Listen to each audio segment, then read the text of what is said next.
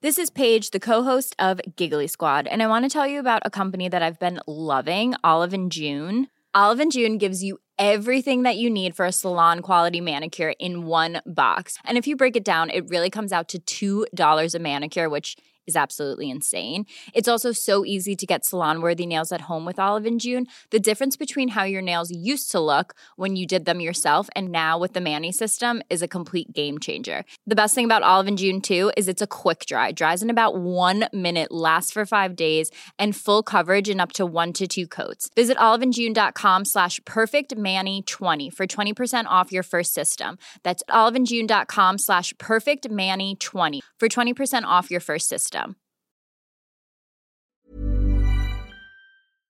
José, ik heb eerst drie vragen voor je, als je die kan aanvullen. Ja.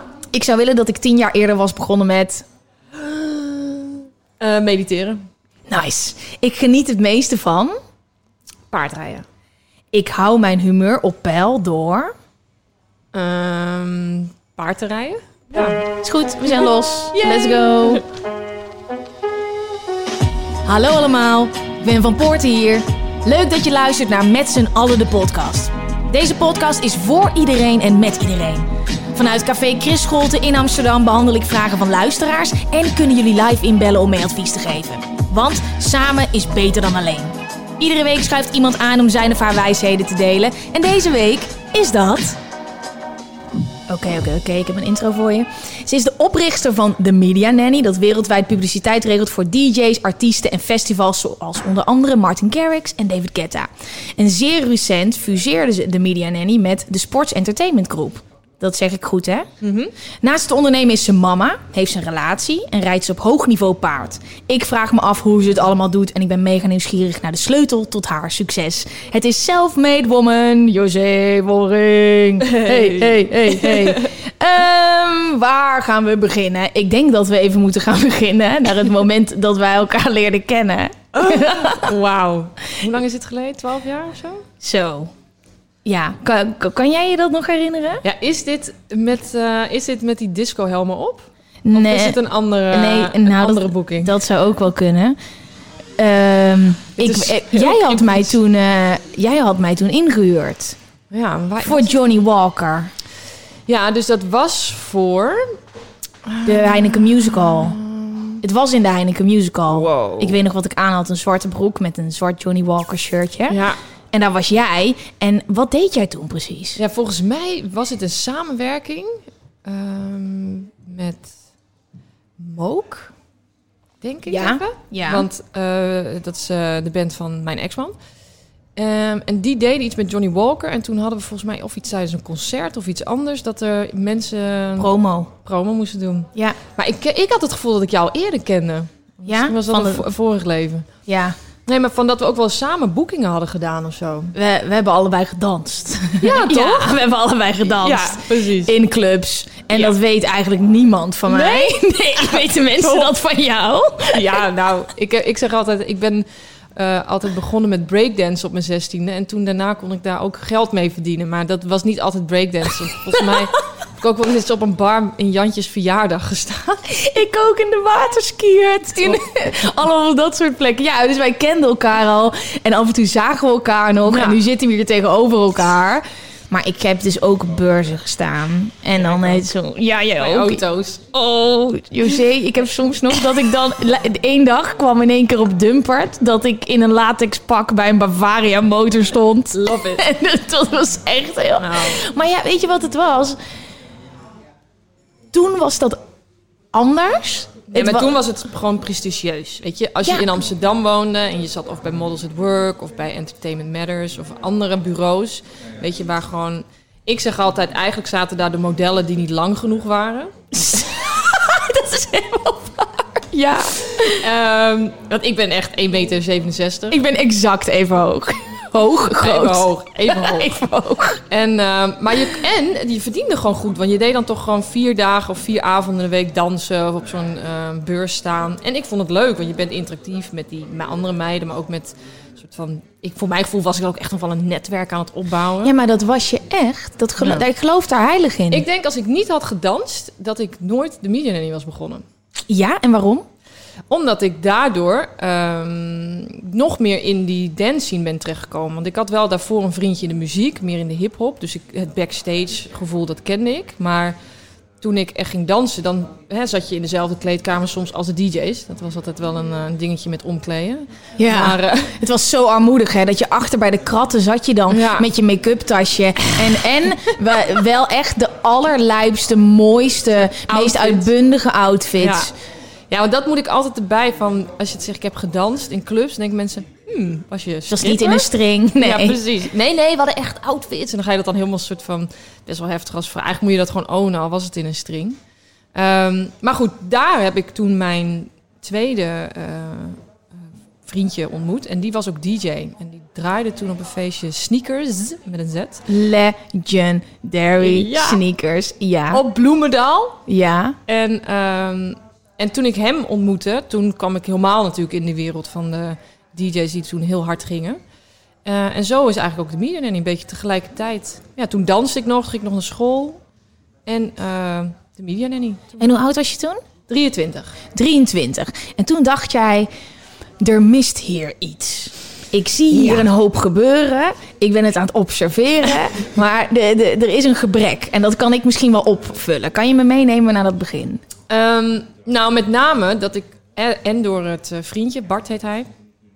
Ehm, maar ook doordat ik in contact kwam met nou ja, al heel veel andere artiesten, maar ook heel veel mensen uit die industrie. En ik altijd dacht, jullie zijn heel veel geld aan het verdienen. eh, jullie zijn heel hard aan het werk. eh, jullie zijn internationaal aan de weg aan het timmeren. En dus ik, was, ik vond het heel bijzonder.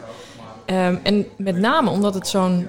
Ja, het waren gewoon heel veel Nederlandse gasten. Ja, dit was in een tijd misschien wel slim, want het, het Ja. is heel grappig. Ik ben begonnen met presenteren. Waar jij deze afslag hebt genomen, Ja. ben ik toen begonnen met presenteren. Omdat, wat gebeurde er? Wij vonden het normaal dat we naast Afrojack, Nicky Romero, Hartwell... daar stonden wij naast. En dat was gewoon, dat waren de homeboys. De homeboys uit de club, ja. en in één keer gebeurde daar iets. boom. Ja. Hè, IDM was overal in de wereld. ja. Ehm en Sunry en Ryan, weet je, allemaal eh, gasten waar je ook nu nog Ja. mee werkt. Die ontploften in één keer. Ja. dus dat was eigenlijk het moment dat ik dacht... oké, maar dan is het toch bizar dat als je nu.nl opent... dat er alleen maar nieuws staat over Jan Smit zijn relatie... en ehm, nou ja, destijds eh, misschien nog eh, de Spice Girls die uit elkaar gingen... of weet ik Ja. het, allemaal dat soort nieuws over dan wel Hollandse bekende mensen... of internationale artiesten. Terwijl ik dacht, wij hebben gewoon internationale artiesten in ons landje... en niemand schrijft daarover. Dus dat... Toen dacht ik van, nou, ik studeerde toen media en entertainment management, dus ik wist een beetje hoe je een persbericht moest schrijven. En eh, ik ging gewoon journalisten opbellen, destijds nog heel veel voor mijn vriendje van, hey, dit is Bart en hij is fucking goed bezig als DJ internationaal. En dat deed ik dat niet alleen met nu.nl in Nederland, maar ook dus de nu.nl's van in Kroatië en in China en Amerika. Dus het was gelijk, omdat ze dus internationaal toerden, kon ik heel makkelijk persmomenten creëren, ook internationaal voor hun. Ja, Dat daar is het. ging het. Ja. Wat doet de media nanny? De media nanny. Ja. Nou, ik heb dus, dat is heel belangrijk natuurlijk voor de naam. Dat ik denk, wat doe ik eigenlijk? Ik help mensen met zichtbaarheid in de media. Dat is eigenlijk een beetje de, eh, de bottom line. Ehm, maar ik dacht, het moet natuurlijk wel een beetje cool. En ik ben natuurlijk een, een soort zorgzaam type. Ehm, dus ik dacht, dan noem ik het... Dan ben ik een soort nanny voor media. Ja, ja. En het ja. moet natuurlijk een beetje internationaal klinken. Dus toen werd dat de Media Nanny. Ehm, en wij helpen inderdaad artiesten, evenementen, merken, persoonlijkheden. Iedereen met, eh, met wie ik een goede klik heb ehm, om zichtbaarder te worden. Dus nou, voorheen was het veel meer traditionele media. Nu is het ook een stuk meer social media, maar ook andere platformen. Dus hoe kun je de DSP's, of, eh, beetje een term, eh, zeg maar Spotify, eh, Apple Music. Hoe kun je ook dat soort platformen gebruiken om zichtbaarder te zijn? Eh, hoe kun je met merken samenwerken om, ehm, ja, dus met brandpartnerships, om ja, dat te gebruiken en die platformen en die doelgroepen aan te kunnen boren. Eh, om jouw product aan de man te krijgen. En doe eens eventjes een beetje aan name dropping. Wie Oh ja. zijn er allemaal? Ik, Ja. ik noemde al Martin Garrix, David, Guetta. Ja, eh, Gianluca Vacchi, dat is voor misschien niet iedereen bekend, maar dat is een Italiaanse man die... ehm, Jawel, hij is, ja, iedereen heeft hem wel ja, gezien, ook zijn dansjes ik. zien Ja. doen. Nou, top. Ja. Oké, nou daar werk ik nu heel nauw samen mee al een hele tijd. Eh nou, Sunnery en Ryan. Probeer een, dit zat zo moeilijk. Oliver Helden, Sam Veld. Oh, dit is altijd zo moeilijk. Ik Je wil ook- niemand overslaan. Nee, eh, The Blessed Madonna. Zij heeft recently ook... Ja, want iets heeft dat lied. Nou, ik zat gisteren dat ik de ik dwaal heel even af hoor, maar zij heeft Ja. een nummer gemaakt met Dua Lipa, Ja, Madonna, Missy Missy Elliott. Ja. en dat is niet een nummer wat in de charts of in ieder geval het is niet wat ontplofte, terwijl Nee, ik ja. vind het echt een fucking lekker nummer. Maar ze heet nu de Blessed Madonna, toch? Ja, voorheen was het de Black Madonna, maar door, ehm, nou ja, door alles wat er eh, speelde, ook in de media, heeft zij ook eh, haar naam veranderd. Ja. Ehm, En maar ook een hele hoop festivals, hè? Ja, zeker. Ik denk dat er echt heel veel bewustzijn gecreëerd is. eh, door Ja, ik bedoel meer van, eh, en jij, je doet er niet alleen artiesten, Oh, maar zo, ook... ja, ja, ja. Ehm, dus heel veel ja, festivals en met IDT werken we heel nauw samen. Hebben tijdloos gedaan, nou, daar weet je alles van. Woep, woep. Ehm, en ook, maar ook merken als Porsche. Ehm, Ja, ja, ik heb je zien hangen boven de snelweg. zo lijp, zo lijp. Oh mijn god, wat, wat is hier gebeurd? We gaan zo meteen eh, helemaal induiken in alle vragen. Maar jij bent gewoon de officiële ambassador van fucking Porsche. Dit is toch... Het, en je rijdt natuurlijk de allerdikste Porsche. ja, ik, ik heb Hoe nu de, dik? ehm, ja, het is wel grappig, want ik, ik ben echt... Een Porsche was altijd mijn droomauto en ik kwam in contact. En ik had via een dealer gecheckt misschien dat ik wel een auto kan leasen. Misschien in een soort samenwerking dat het me wat minder geld zou kosten. Want het Ja. is natuurlijk best wel... ehm, ehm, best wel kostbaar. En ik had zo'n leuke klik met die gasten. En toen ging ik helemaal van, ah, dan kunnen we ook dit doen en dit doen. En dus ze hebben een eh, mannelijke ambassadeur, Robert Doornbos. En ik ben dan eh, vrouwelijke. En ik mag dan dus nu de, de Taycan rijden. Dat is dus vol elektrisch. Fucking is- deze auto is echt... eh, als je hier hebt gereden, wil je echt nooit meer anders. Ehm, dus ja, dat is super vet. En eigenlijk ook leuk, want hè, naast de Media Nanny en de fusie die net is gebeurd met Sports Entertainment Group... vind ik het ook heel leuk om dingen ernaast te doen. Ja. En zoals zo'n samenwerking met Porsche... Heel veel mensen, ja, je, ehm, bent ondernemer. En, en sommige mensen zeggen, je- ja, je bent een soort influencer voor jonge meiden die willen ondernemen. En, maar ik vind het wel leuk, want ook via Porsche en hun ehm, platformen... ehm, kan ik dus ook eh, mijn verhaal kwijt. En kan ik ook weer een nieuw netwerk aanboren. Dus heel, heel, heel blij mee. Ik vind het zo cool en inspirerend, omdat we schuiven altijd die succesvolle, scorende, snelle zakenman naar voren. Mhm. Maar ik wil dit juist zien. Jij staat naast een coureur, boven de snelweg op een levensgroot billboard, Ja. super sexy, tegen die Porsche aan te leunen. En ik denk dat dat ook voor al die vrouwen die luisteren, weet je wel, dit soort rolmodellen hebben wij nodig. Wij kunnen ook ass kicken en tegelijkertijd in een fucking dikke auto rijden, want dit willen wij ook Ja. gewoon. In het begin vond ik het zo lastig. Dacht ik, oh ja, ik heb toen de eerste twee keer mocht ik de Taycan even proefrijden. En dan had ik eerst een rode en toen een babyblauwe. Ja, En bij die rode dacht ik echt, oh, ik voelde me ongemakkelijk. Ik dacht, wat moeten mensen wel niet denken? En toen dacht ik daarna, ja, maar luister. Al, al kom ik hier in een Bentley of in een limousine aan, ik moet het gewoon ownen. Want het is, ik heb dat gecreëerd voor mezelf. valse bescheidenheid. Ja, maar dat is Ja. ook echt een vrouw eigen hoor. Daar probeer ik ook wel een beetje van af te stappen. Van nee, Ja. ik, ik own deze, deze Ja, shit. precies. Maar dat is ook iets wat door de maatschappij in ons hoofd is geplant. Wat nergens Zeker. op staat. Ik vind het Nee. super cool. als ik zo naar jouw verhaal luister. Hè, jij, jij, jij voelde dat je een bepaalde richting op moest. Maar hoe ben je erachter gekomen dat je dit leuk vond? Dat dit je passie is en dat je hier goed in bent? Mm, nou, ik moet eerlijk zeggen dat het is best wel een rollercoaster geweest. Dus ik ben daar ingekomen, dus via het dansen, via de DJ's.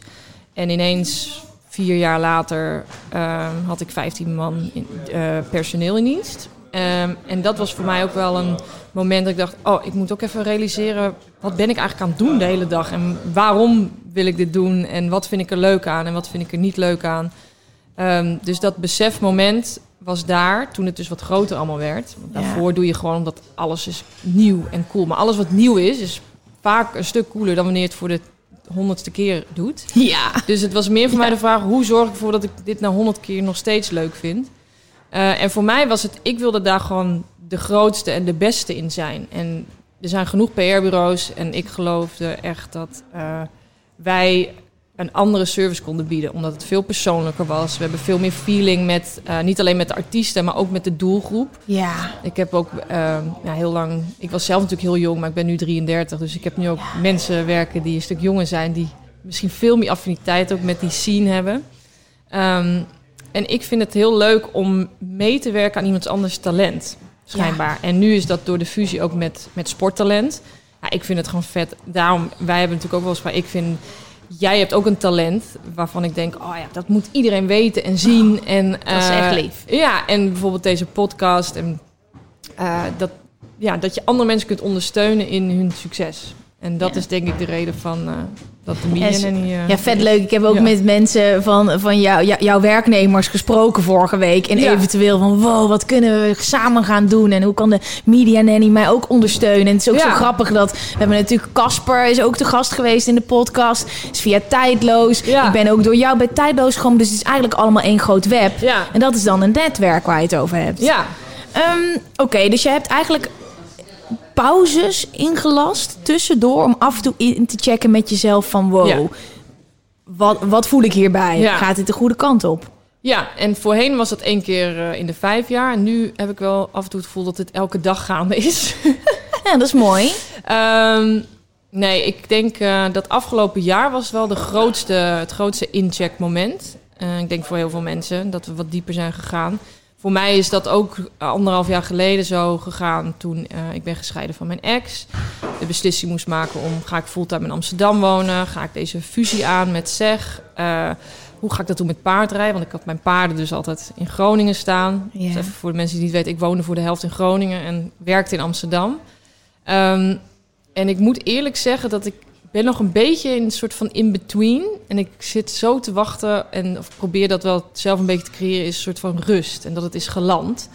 Ehm, waar dat normaal gesproken is op werkgebied, dan dingen, ja, zeg het, als je tegen golven ziet of zo, dan gaat het op een duur, gaat die golf weer voorbij en dan wordt het weer rustig. Ja. Maar ik heb nu wat andere, afgelopen anderhalf jaar, eh, is wel echt een hoge golf, zeg maar. ja, maar ik geloof ook wel dat eh, de, de scene waar jij je het meeste in eh, bevindt, de festivals, de DJ's. Ja. die hele wereld is natuurlijk. Het is heel moeilijk om stabiliteit te vinden in een wereld Ja. die op zijn kop staat. Ja, ja zeker. En ehm, ik ben ook iemand die eh, best wel ja, alles persoonlijk neemt. ehm, wat ik probeer steeds minder te doen. Ik weet niet, ken je de vier inzichten, het boek? Ik heb gezien dat je dit advies hebt gegeven bij Giel in de podcast. Ja, ja, En toen heb ik hem op mijn lijstje geschreven. top. Maar daar staat dus in dat je eigenlijk niks persoonlijks moet nemen. eh, geen aannames moet doen. Ja, ja, eh, ja. niet slecht, weet je, al die dingen. Dus ik probeer daar wel elke dag me bewust van te zijn. Eh, omdat je dan ehm, nou ja, in deze gekke tijden ook af en toe even kunt relativeren. Ja. Ehm, maar ik moet inderdaad zeggen dat ik vind het heel vooral spannend voor de industrie. Om-. Ik ben persoonlijk betrokken met al deze artiesten en met de organisatie. Nou, IDT die gisteren naar buiten heeft gebracht dat eh, bijna de helft van de banen worden geschrapt. Dan denk ik echt, oh man. Dus dan zit je en persoonlijk in een soort eh, eh, ja, vaarwater wat wat onrustiger is dan normaal. En zakelijk. Dus Ja. ik, ja, ik heb altijd vertrouwen. Ik ben, kom uit Groningen, ik ben hartstikke nuchter. Maar ik moet wel zeggen dat ik af en toe even, even stil moet staan om adem te halen. Ja, dat geloof ik. Dat Ja. geloof ik. Ja, ik denk dat een hele hoop mensen dat herkennen op dit moment. Ja, het is alleen lastig dat je... En daarom zeg ik, durf dat nu ook gewoon hier te zeggen. Omdat ik denk dat heel veel mensen er niet over praten. Of denken van, oh, we moeten nu sterk zijn. We moeten niet zo zeiken, want eigenlijk hebben we het toch heel goed in Nederland. En eh, nou, Maar je kan niet aan je eigen gevoel voorbij. Nee, maar dat is het ding. En ik vind het ook waar ik voorheen hè, liet ik heel weinig eh, van mijn achterste tong zien aan mijn personeel bijvoorbeeld of aan mijn klanten.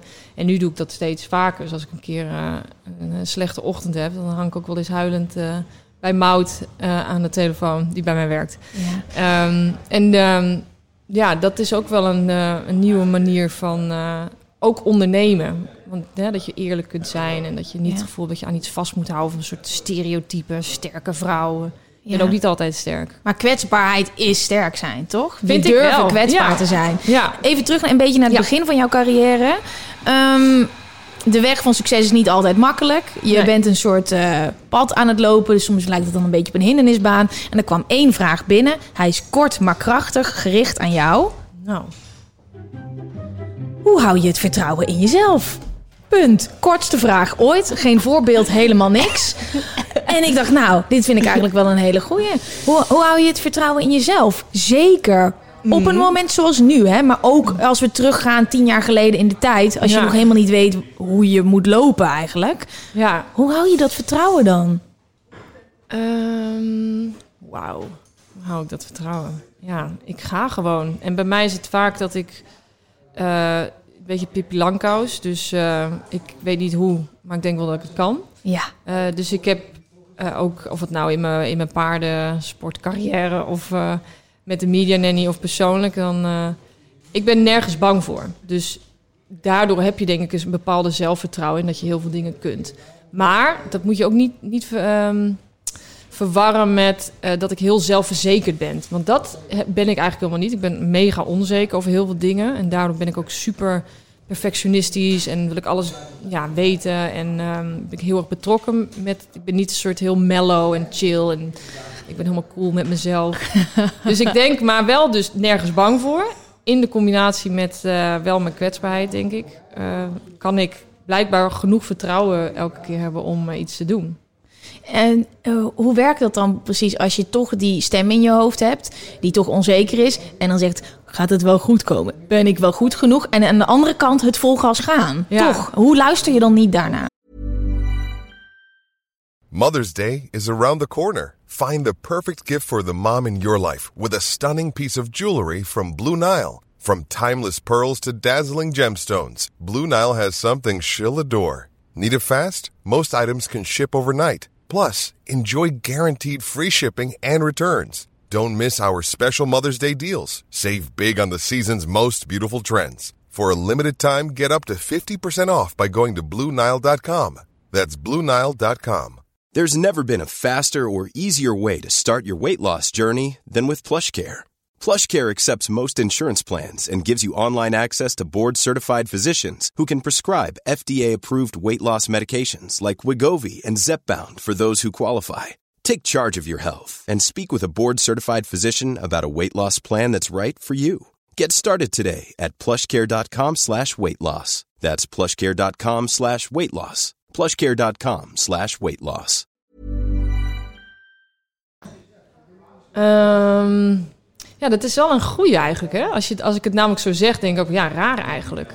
Maar ik denk toch dat, eh, dat ik ook wel erachter ben gekomen dat als ik zeg dat iets zo gaat gebeuren, of ik stel me zo op eh, en ik laat zien dat ik dit kan, of ik kom binnen en ik doe iets, dat ik ook wel altijd heel snel heel veel mensen meekrijg. En daar krijg ik natuurlijk ook zelfvertrouwen van. Dus als ik iets vertel aan jou van, hé hey Gwen, dit is superleuk en dit moeten we Ja. doen, dan denk jij, ja cool, let's do it. Dan denk je, oké, go. Dus het is ook wel een, ja, je kunt het misschien een beetje bluff noemen, maar ook wel ja, hoe, je er, hoe, je de, hoe je jezelf presenteert en hoe je erin staat. En, en door te doen, dus Ja. juist door te beginnen, Ja, groei je, krijg je zelfvertrouwen in jezelf en durf je ook zo'n kamer binnen te stappen en mensen te overtuigen. precies. Maar ik weet nog wel, als ik voor de eerste keer moest ik een keer een lezing geven.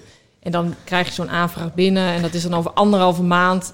En dan denk ik de avond van tevoren, oh, misschien moet ik hier nog iets voor voorbereiden. Ja. En dan sta je op het podium en denk je echt, oh man. Maar deze mensen, die zitten hier om naar jouw verhaal te luisteren. Dus eigenlijk, ja, is er niet zoveel. Maar je wilt het graag heel goed doen, toch? Ja. En eh, uiteindelijk door dat dus vaker te doen, krijg je natuurlijk ook zelfvertrouwen. Want in het begin ehm, was het allemaal wat kleiner. Dus ik heb het ook wel stapsgewijs kunnen doen. Ehm, en nu wordt het steeds groter. Dus dat, is, ehm, dus dat is fijn dat je een beetje erin hebt kunnen groeien. Ja, ja, ja, en door jezelf uit te dagen. Dus steeds, Ja. je kan het ook iedere keer niet doen.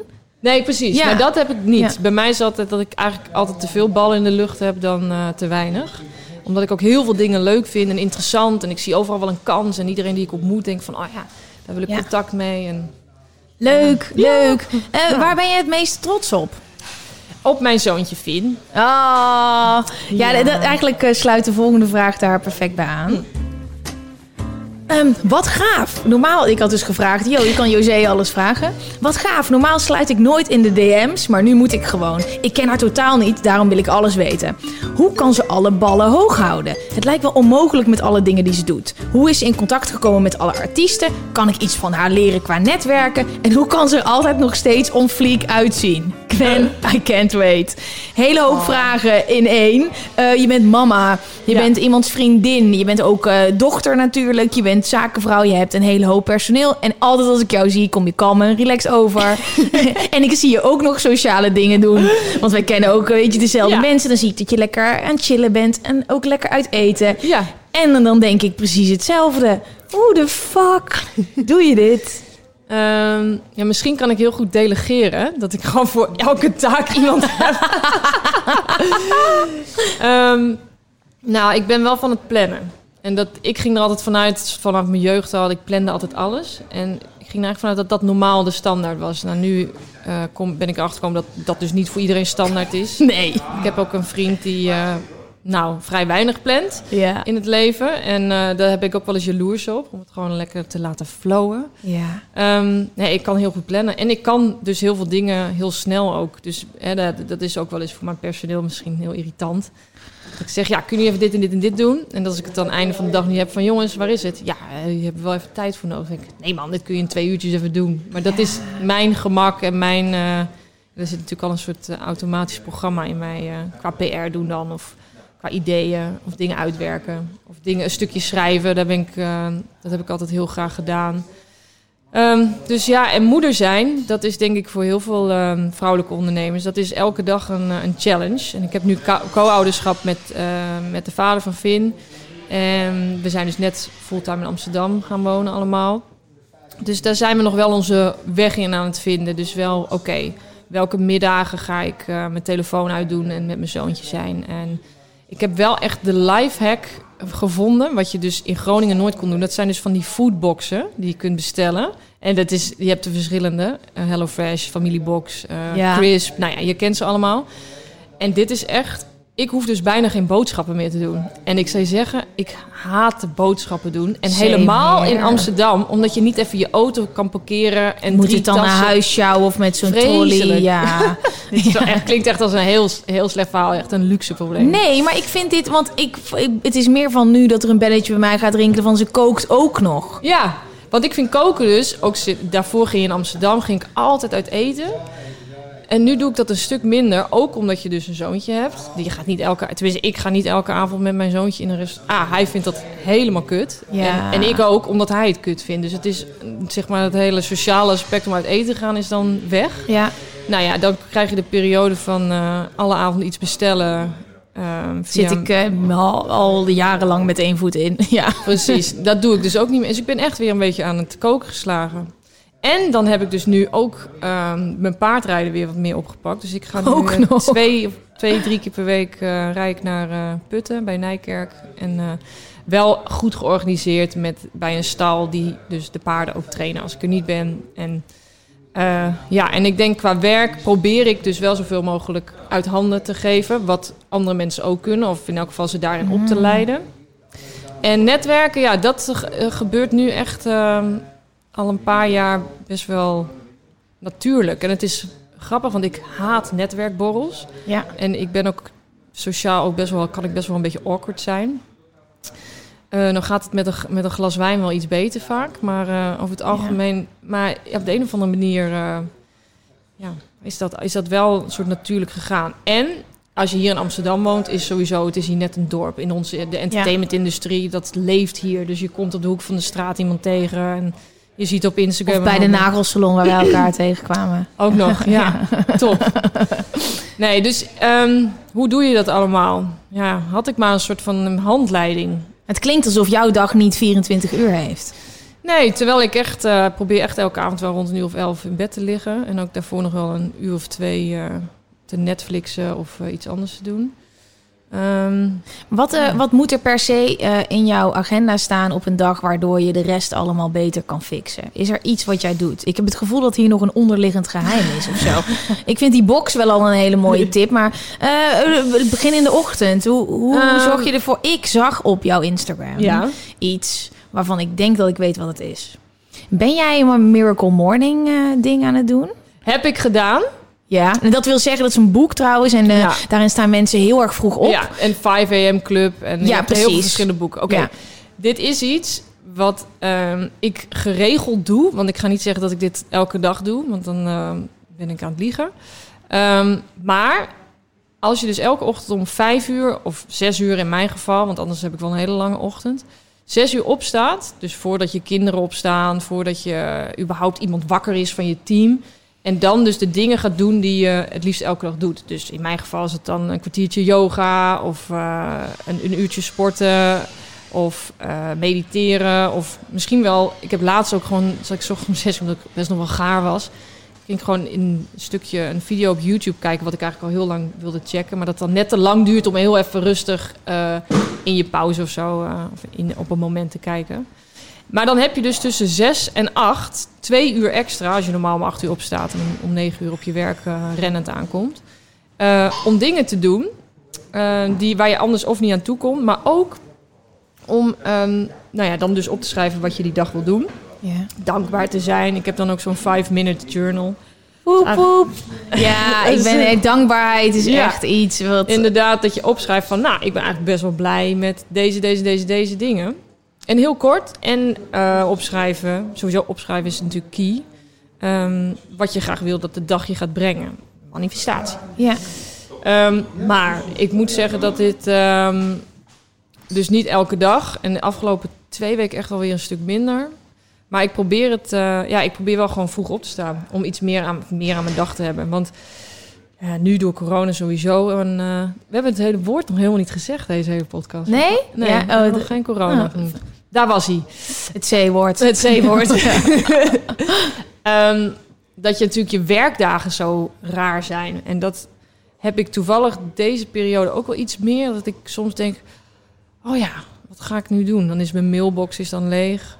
Dat je soms even niet weet van, ook geen besef van tijd hebt of zo. Dus dat Ja. is wel, eh, Ja, de, de, de, de pieken. Ik merkte dus, deze week had ik een presentatie ergens. En dan mocht ik een, een, eh, bij het ministerie mocht ik een show leiden. En ik had zoveel adrenaline. Ik ging naar huis toe en ik dacht, dit is wat ik mis. Dat moet jij denk ik ook missen. Die adrenaline, die vette shit die je kan doen. Dat vliegtuig waar je instapt. Dat evenement waar je bij kan zijn. Die, die dingen, want jij was wel... Ik heb jou wel eh, al wel zien vliegen. Mhm. Maar dat is nu natuurlijk ook weer... Dat is, de situatie Ja. verandert de hele tijd. Maar dat is wel een, een- iets wat ontbreekt in je leven. Net die Ja. hoogtepuntjes. Nou, het is grappig, want voorheen was eh, vliegen, reizen naar alle festivals, dat waren echt mijn hoogtepunten.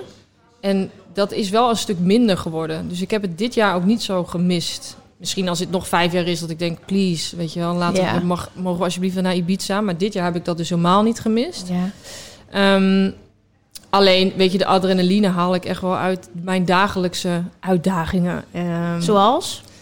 nou, denk wat ik net ook zeg, van de- een soort van mijn plekje weer vinden in, eh, in Amsterdam. Ik ben natuurlijk ooit weer terug verhuisd naar Groningen, want ik ben daar opgegroeid. Omdat ik Amsterdam heel heftig vond, of weet je, te druk. En ik miste mijn tuin, en ik miste de paarden.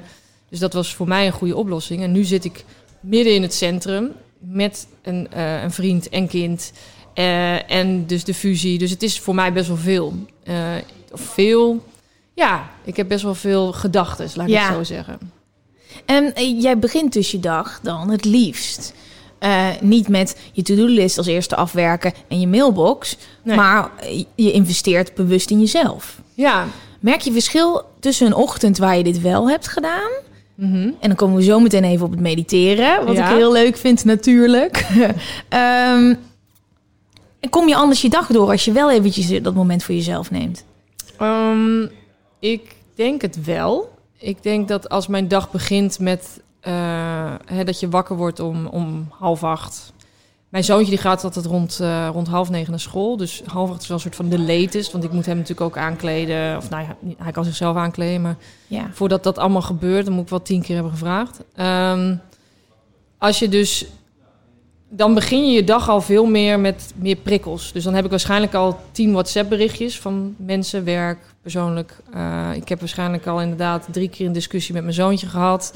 Eh, ik moet haasten om weet je, zijn tas in te pakken. Mijn koffie doe ik tegelijkertijd. Ik ontbijt trouwens nooit, dus dat probleem ik niet.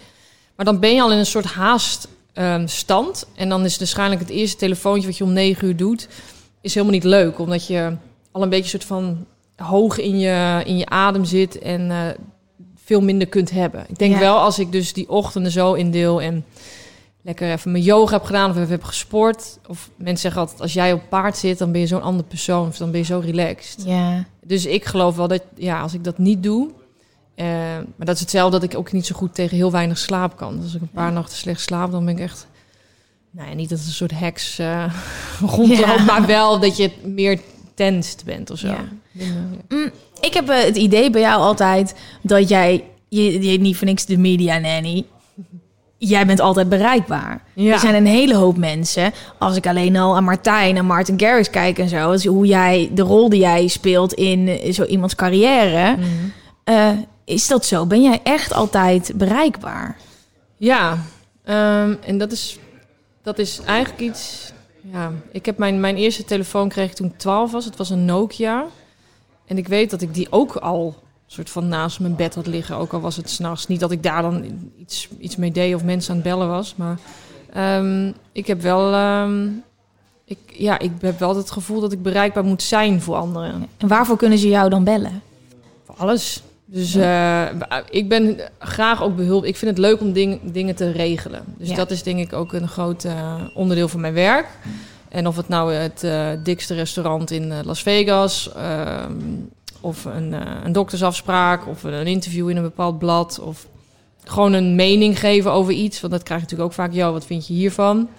Ehm, ja, ik ben wel graag in de loop. En ik denk als je het is, ik, wordt, ik word op mijn, ja, ik denk niet dat er misbruik van wordt gemaakt in mijn geval. Ik vind het juist veel heftiger als je met mensen werkt die je heel weinig op de hoogte houden. Of die, ehm, ja, waar je minder een persoonlijke band. Nou heb ik echt niet met alle artiesten zo'n persoonlijke band als wat ik bijvoorbeeld met Martijn of met David Guetta heb. Maar de, de bereikbaarheid, ja, als, ik, eh, als een klant mij morgen belt of nu. Nu is het een beetje lastig midden in de podcast. Ja. Maar ik heb wel een soort persoonlijk... Je hebt toch de favorites Mhm. list? Daar staat best wel een lijst in van al mijn klanten en mijn personeel. En hoe geef je dan je eigen grenzen aan?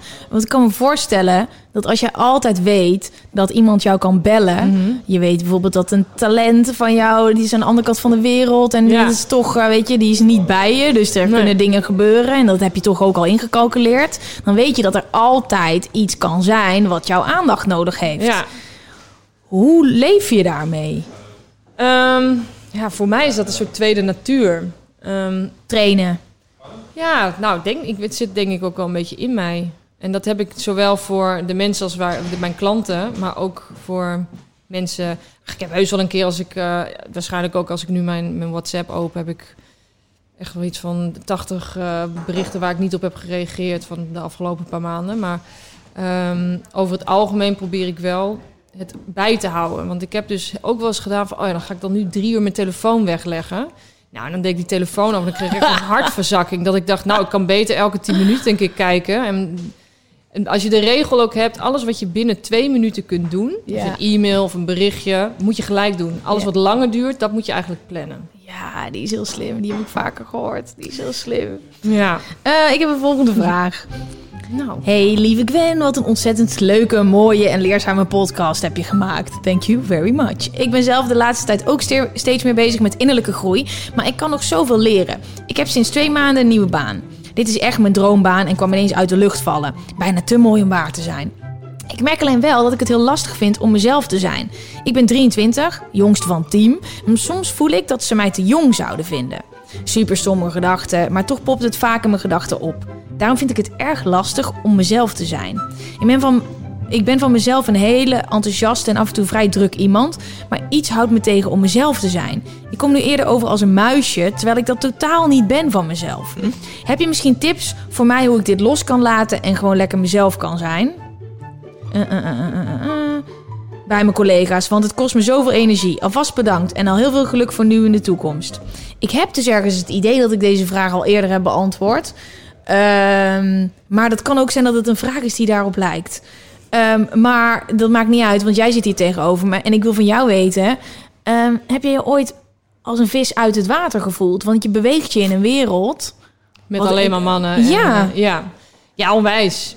En ik heb dat nu ook. Ehm, weet je, door de, de fusie met SEG zitten wij nu ook in een andere werkomgeving. Met allemaal nieuwe mensen en een nieuwe takken van sport, letterlijk. Jij leg even uit, over, Ja. eerst even over die fusie. Van wat Ja. is er nou precies gebeurd? Nou, eigenlijk dat ehm Sports Entertainment Group hebben eh 500 sporttalenten en ehm, nou, iets van 200 ehm, agenten, managers. En zij doen, ja, zij vertegenwoordigen dat talent. Eh, zij managen dat. En ehm, ja, dat entertainmentstuk, dat was eigenlijk nog een beetje onderontwikkeld. En eh, Kees Vos, de CEO en ik, eh, hebben elkaar ontmoet op zijn bruiloft. En eh, wij kwamen in gesprek over van... Hey, dat daar best wel veel kansen liggen. Zeker binnen zo'n mooi bedrijf wat al zoveel slagkracht heeft... om dat entertainmentstuk wat meer op te pakken. Dus ook uh, artiesten managen. En ook een stuk PR wat wij vanuit de Media Nanny al doen. En een stuk marketing. Nou, heel veel over gebrainstormd. En uh, uiteindelijk zeg ja, we moeten gewoon gaan samenwerken. Dus bijvoorbeeld een voetballer noemen ze een... een, een ja, dus Memphis Depay of ja. uh, Quincy Promes, Daily Blind. Ja, ze vertegenwoordigen een hele hoop. En deze boys, die hebben natuurlijk nu vaak, die komen in het nieuws. Mhm. En dat komt door, dat is niet iets wat direct... Uh, nee, dus, dus, maar dat staat wel een beetje... Kijk, want de Million is nog steeds uh, een op zichzelf staande agency. En Mhm. vertegenwoordigt talent. En tuurlijk is nu de stap vanuit de sporttalenten vanuit ZEG... Om zich ook bij de Million aan te sluiten... of dat wij iets voor hun doen. Dat is, die lijntjes zijn een stuk korter geworden wij geloven heel erg in die kruisbestuiving. Dus dat we veel meer kunnen doen qua entertainment tijdens sportevenementen. En sporters die je aan artiesten kunt koppelen. Um, ja, en zo heel veel. We hebben onwijs veel ideeën. En we zijn net echt officieel soort van begonnen. Dus ik moet ik altijd. Uh, ik wil eigenlijk al mijn enthousiasme alles ja, vertellen. dat maar snap ik. moet een beetje vorm krijgen. Um, alleen het is een, een groter bedrijf dan de Media Nanny.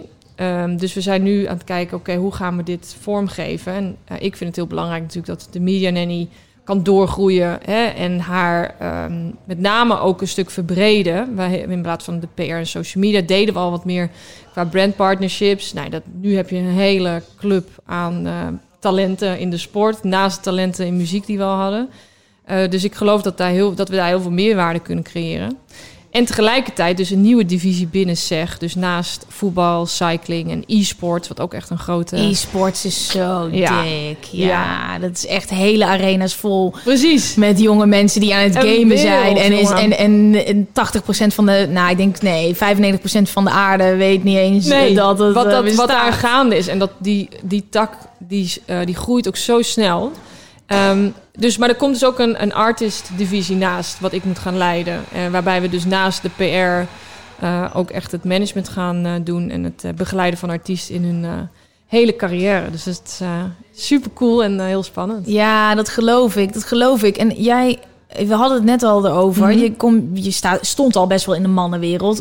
Dan gaan jullie samenwerken. Nog meer mannen in mijn ja, leven. En, en, en de vraag gaat over, eh, ik ben best wel jong, best wel Ja. enthousiast. Eh, hoe voel jij je dan? Hoe beweeg je je dan in zo'n wereld? En hoe Ja. blijf je dan trouw aan jezelf? Ehm, nou, ik heb altijd me heel erg voorgedaan als one of the guys. Weet je, ik heb altijd gebreakdance, dus ik kon altijd heel makkelijk meevaren. En ik, daarnaast vind ik het heel chill om met mannen te werken. Weet je, mannen zijn gewoon recht door zee.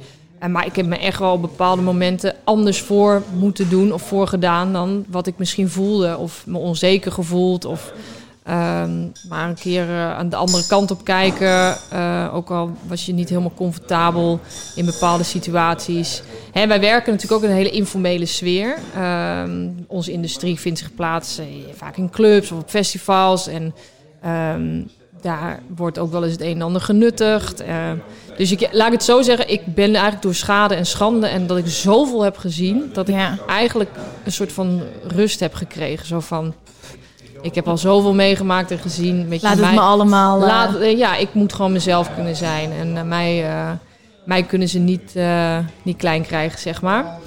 Maar dat is wel een hele lange weg. En het schap, want ik begon toen ik 23 was ook. Ja. Ehm, en ehm, ik, vind het, ik zie ook natuurlijk meiden bij mij binnenkomen. En zo grappig, want ik heb één medewerkster, Shannon heet ze.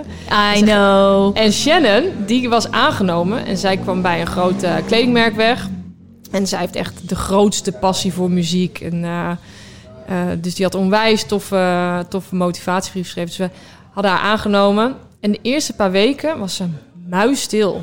Terwijl in het sollicitatiewerk was ze eigenlijk best wel outgoing. En ook in, eh, nou ja, als je haar gewoon, jij kent haar een beetje. Ja. Je weet, was een hele spontane chick. En toen dacht ik echt van, hè? dit strookt helemaal niet met hoe ik ken. En toen, nou, op een duur na anderhalve maand, toen hebben we het maar gewoon gezegd van, hey, ben je wel oké? Zit je hier wel op je plek? Ja. En toen zei ze, ja, ik heb me bewust maar een beetje zo opgesteld. Dus ik dacht van, wow, je hebt helemaal voor jezelf iets bedacht wat je, wat je moest doen. En de kat uit de boom kijken. Nee man, wees gewoon jezelf. Bij ons, weet je, of je nou elke dag eh, limbo wil dansen of, eh, of, of crackers en, en gember. En, het maakt niet uit, wees Ja. jezelf. Want uiteindelijk, als werkgever zien dat je jezelf bent... Ehm, en met name ook voor het bedrijf wil shinen eh, op jouw manier en je doet je werk goed, dan wordt dat veel meer gewaardeerd dan wanneer je in een hoekje. De, en hoe meer je ook als een grijze muis, ik denk ook voor zo iemand, hoe minder zichtbaar je ook gaat zijn voor anderen. Ja. En ja, kijk, iedereen is vervangbaar, maar ik weet ook wel dat de mensen die af en toe wat harder schreeuwen ook misschien sneller aandacht krijgen. Ja, ja oké, dat snap ik. Maar dan heb je het nu ook over de werksfeer. Maar wat je net al zei, Mhm. jouw werksfeer is soms ook een club. Om zes Ja. uur 's ochtends, omdat je daar nog moet zijn. Ja. En iedereen naar de ballen is. Ja. En dat jij dan wordt gevraagd: kom op, ga lekker mee naar die afterparty. Maar hoe vind je daar dan balans in? Want ik, voor mij lijkt me dat echt een soort mijnenveld. Want ik zou dan, nou, doe maar lekker mee, Gwen. Vet leuk, vet gezellig. Lekker teambanding. En vervolgens zo, nou, Gwen, ik denk dat deze samenwerking toch niet gaat werken. Nee. Hoe vind je daar dan balans in? Het is een hele moeilijke, want ik heb eigenlijk, ben er altijd heel hard ingegaan. Van, er wordt niet gedronken, eh, geen drugs gebruiken. Weet je, als je met klant bent, doe je die shit niet. Ja. Eh, ook niet als je in, in een club staat of op een after, maakt me niet uit. Als jij met je vrienden naar een festival gaat en er staan geen artiesten van ons waar jij je op dat moment mee hoeft te bemoeien, prima, lekker doen wat je zelf wil. Ehm, wat ik trouwens al helemaal, helemaal zelf niet eens kan. Want als ik op een festival ben, dan zou ik voor, qua ongemak al niet eens eh, dronken of eh, wat dan ook wil rondlopen. Want zo'n grote kans dat ik mensen tegenkom die ik ken vanuit mijn werk. Ja. En dan een soort ongemakkelijkheid hebben. Ehm, en dat is eigenlijk iets waar ik altijd aan vast heb gehouden. En dat, ja, dat respecteert mijn team. En dat respecteert ook de klant. Die weten gewoon, ja, José gaat niet mee naar een after. En eh, tuurlijk drink ik heus wel een keer een glas wijn met een, een etentje of wat dan ook. Ehm, maar het is echt een... he- Het is ook de grootste eh, valkuil. eh, zeker ook in onze scene. Want als je dus wel een keertje eh, een drankje extra doet... of je doet wel een keer dat shotje... of je ligt wel een keer ehm, te dansen op, de, op de bar... en daar zijn klanten bij... ja, dan hoor je dat toch de volgende dag weer terug. Oh, heb je gehoord? Die en die was helemaal naar de kloot. En als vrouw zijn, ja, dat weet je ook... Ja. wordt daar toch anders naar gekeken... dan wanneer je een man bent. En ik haat dat, want eigenlijk wil ik gewoon dat het niet uit hoeft te maken. Want de volgende dag dan sta je er net zo en dan ben je... Want ik, ja, ik heb ook wel eens lange nachten moeten maken natuurlijk... omdat je gewoon met een klant mee bent die heel lang moest optreden en tot laat. Ja. En dan ben ik 's ochtends ook de eerste die eh, de e-mails weer zit te beantwoorden. Dan maar even slapen in het vliegtuig. Maar ja, ik, ja, ik vind die balans niet moeilijk... omdat ik niet ook echt per se mega party chick ben. Ik vind, Nee. maar, ik vind de scene super vet en het talent... maar je doet me echt geen eh, plezier om tot zes uur 's ochtends ergens eh, Nee. in een club te staan. Maar het lijkt me wel zo als je, jij komt op plekken, joh. Dat, dat, die je nieuwsgierigheid natuurlijk. Ja, Want kan je me eventjes meenemen naar, weet je, hoe, hoe ziet een week voor jou eruit in de zomer als het gewoon, als het normaal als is. het normaal is? Ja, dan is het een stuk meer reizen. Dus dan kan het wel zijn dat je... ehm nou ja, zoals vorig jaar ben ik drie maanden met eh J Balvin eh, op tour geweest. Vet. En hij had zijn eigen vliegtuig mee, dus dat scheelde een hoop. Maar die woonde dus op Sardinië. Of hij woonde daar niet, hij had daar een huis gehuurd voor de hele periode. En vanuit daar ging hij elke keer eh, naar de andere plekken waar hij dus moest optreden reizen. Maar dat betekent dus dat ik heel vaak op nou, maandag, dinsdag dan kantoor. En dan woensdag vloog ik dan van Amsterdam naar Sardinië. En dan was ik daar in Sardinië en dan met hem. En dan vlogen we van daaruit door naar Zweden of Italië. Of weet ik veel waar we overal zijn geweest. Eh, en dan waren dat soms twee shows per week en anders drie. Ehm, maar je moet altijd, ik moest altijd weer terug, want ik heb natuurlijk ook een zoontje. En ik heb maar hier ook mijn team. Dus het was zo heftig, jongen. Want ik, ik, was, wel el, ik was gewoon elke week deed ik vier, vijf, zes vluchten. Ja. Maar ik moest het in een best wel kort tijdsbestek doen. Ik kon daar niet... Ja, natuurlijk wel meer crewmembers mee. En die bleven daar gewoon in dat huis de hele tijd. Maar ik moest elke keer terug. Want ik was natuurlijk eh, met, met mijn team in de weer. En ook met mijn zoontje.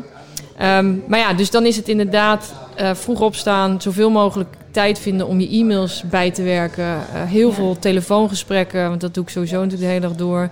Het team aansturen. Ehm, een beetje ja, het is wel moeilijk als je met een artiest met, mee op tour bent om tijd voor jezelf te vinden. Want je gaat heel snel het leven voor hem, van hem leiden.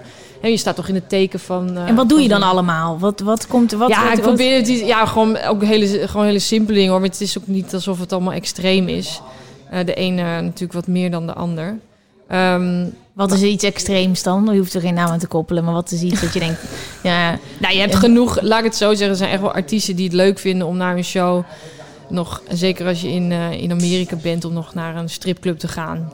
Niet, ja, gewoon omdat dat leuk Ja. en lachen is en met je vrienden. Dus ik ben best wel een paar keer eh, daarmee naartoe gegaan.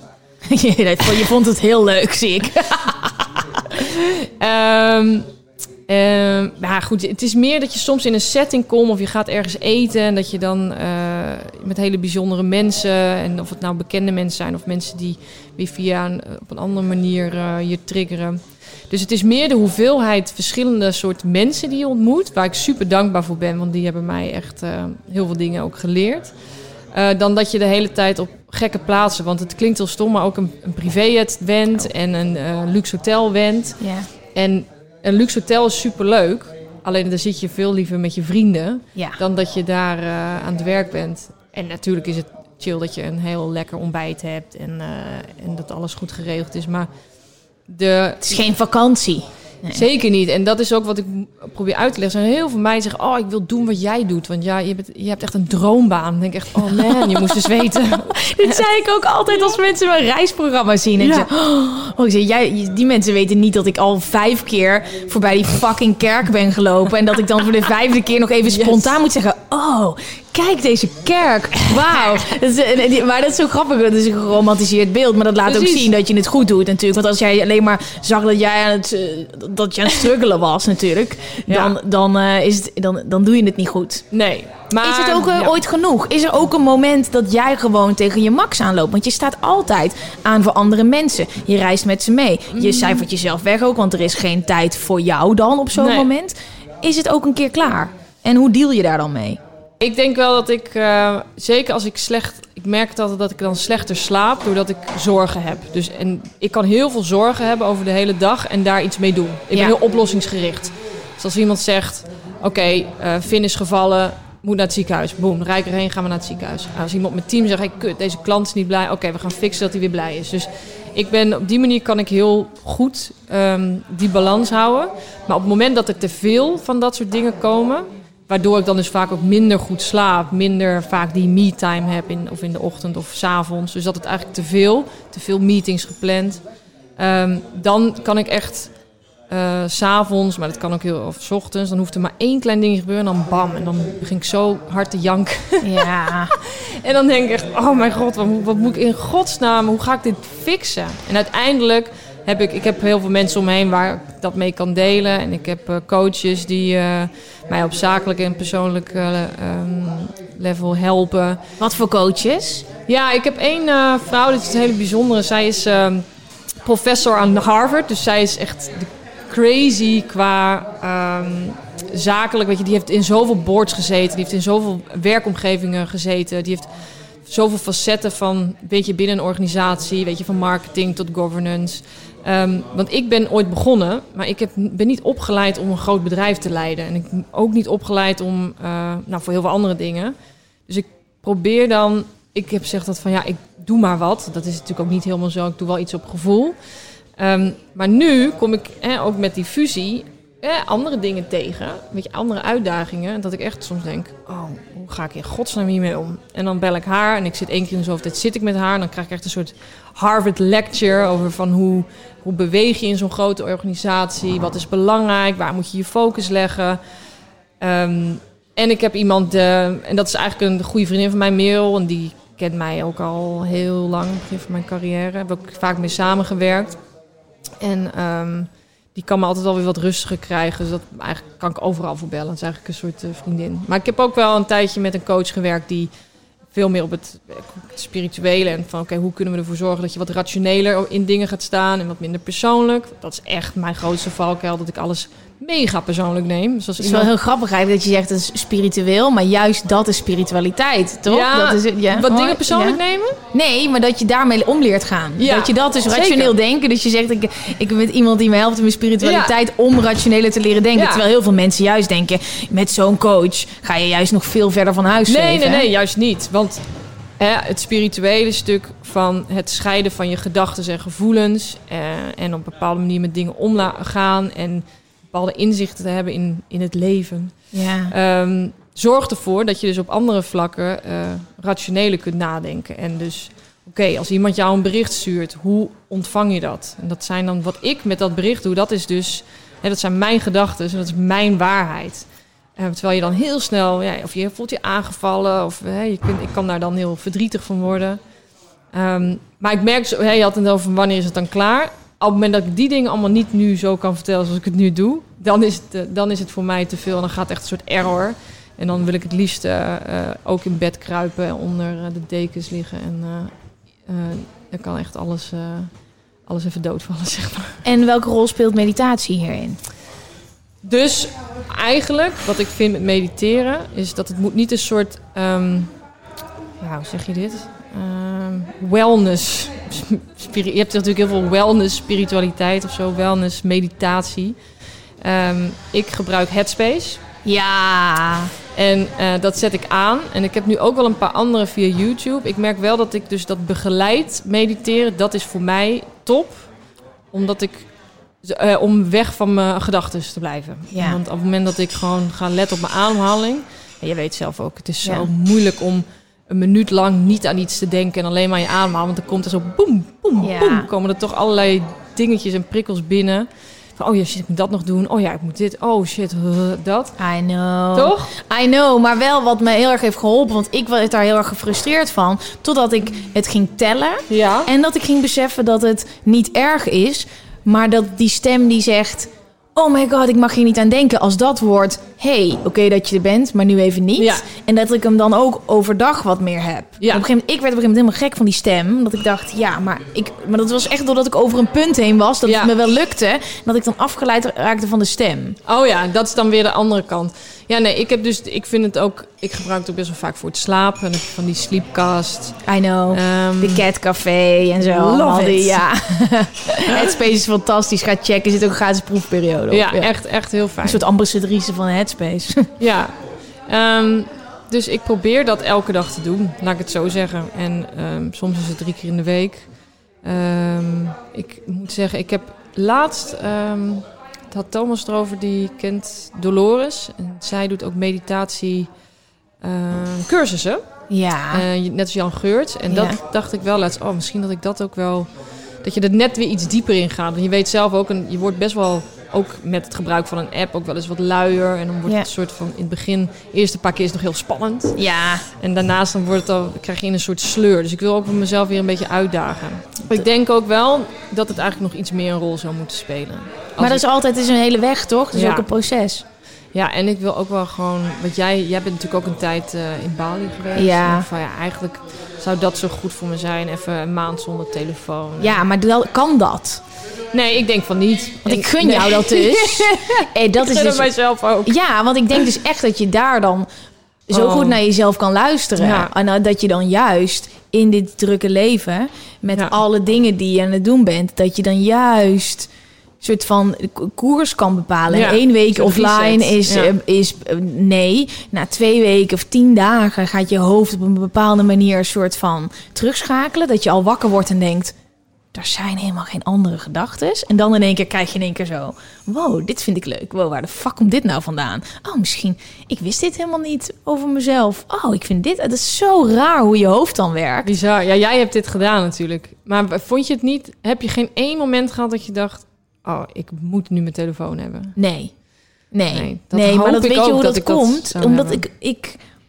ik al die prikkels en zo... Dat, ik zit daar helemaal niet op te wachten. Nee. Want is het, zelfs het leukste nieuws zit ik niet op te wachten hoor. Weet je, want al die dingen, heel veel succes, grote dingen, heel veel geld verdienen en zo.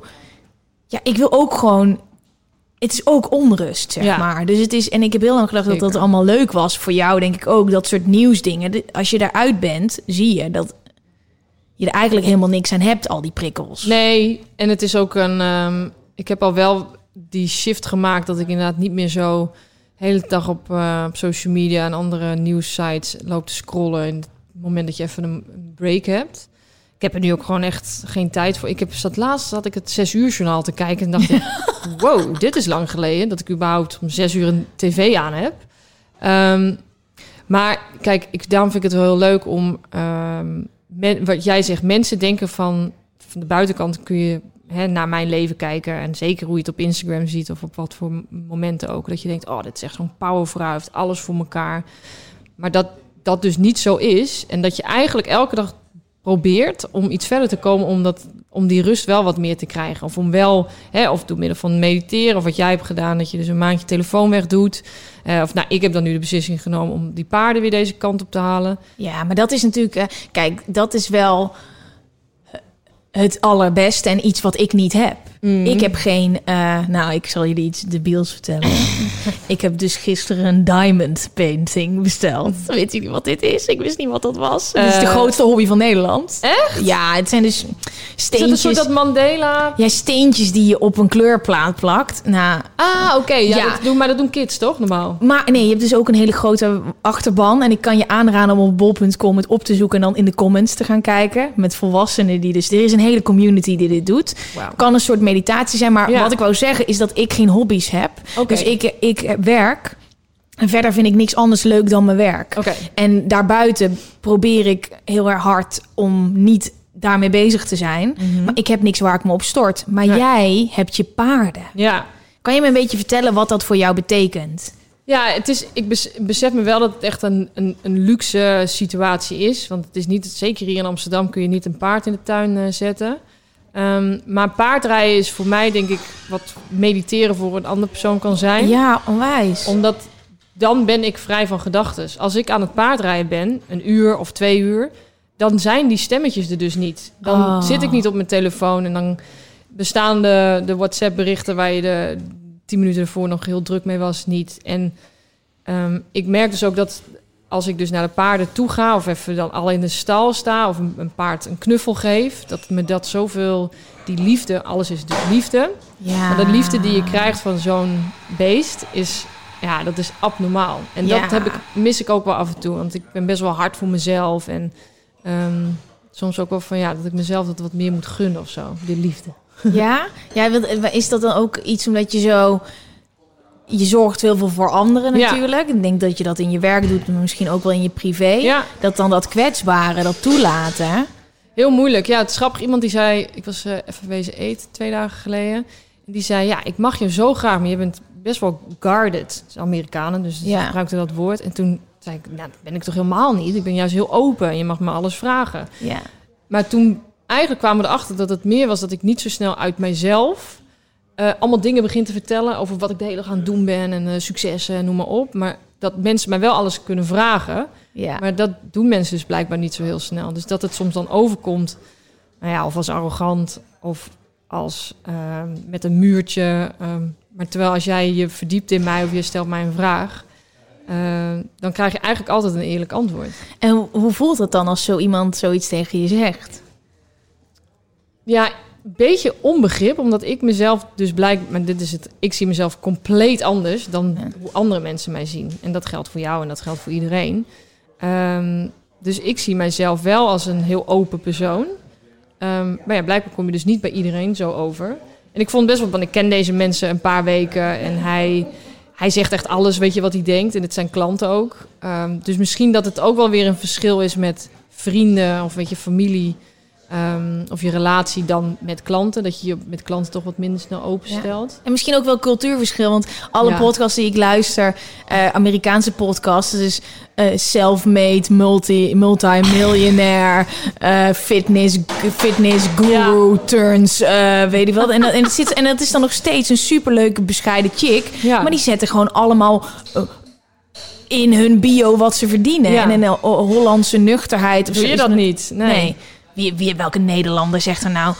Stel je, Gwen van Poorten, José Wolring, self-made, eh, female eh, entrepreneurs, multi-million dollar business owners. Dat is toch gestoord? Dat, is toch, dat kan toch helemaal niet? Oh, nee. Dus nou misschien ook ja, wel- dat kan dus wel. Ja. Want ik geloof wel dat hier een kans ligt voor de Nederlandse eh, ondernemerscultuur.